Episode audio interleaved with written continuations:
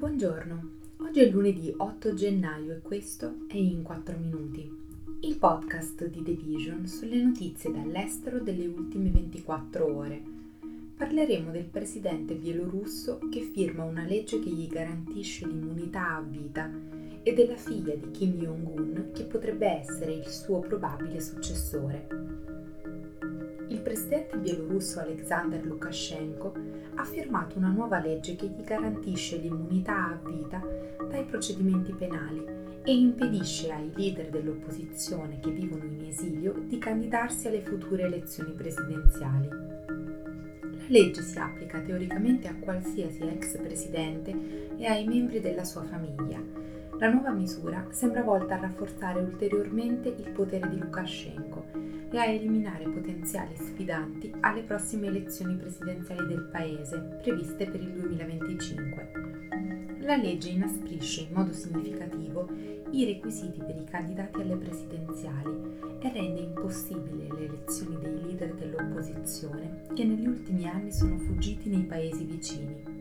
Infatti possono candidarsi solo i cittadini bielorussi che risiedono stabilmente nel paese da almeno 20 anni e che non hanno mai avuto un permesso di soggiorno in un altro Stato. La Bielorussia è stata scossa da proteste di massa durante la controversa rielezione di Lukashenko nell'agosto del 2020 per un suo sesto mandato.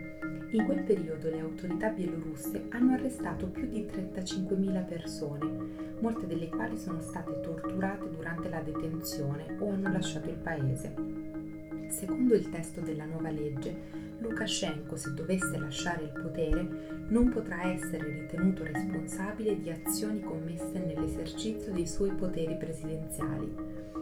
A seguito delle dimissioni, il presidente diventerà anche membro permanente a vita della Camera Alta del Parlamento.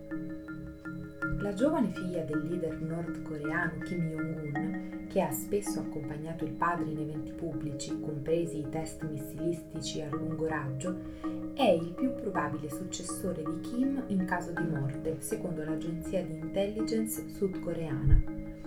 Sebbene la Corea del Nord non abbia mai rivelato alcun dettaglio personale sulla figlia, compresi il nome e l'età, i funzionari sudcoreani l'hanno identificata come Kim Yoon-e, da neonata Yoon-e ha attirato le prime pagine dei giornali quando la stella della NBA in pensione, Dennis Rodman, aveva detto che gli era stato permesso di tenere in braccio la bambina dopo aver incontrato Kim Jong-un a Pyongyang nel 2013.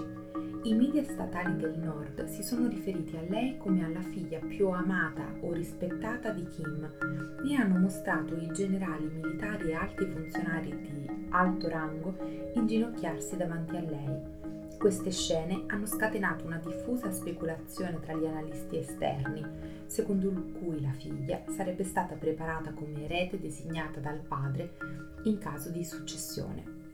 Questo è tutto da The Vision. A domani.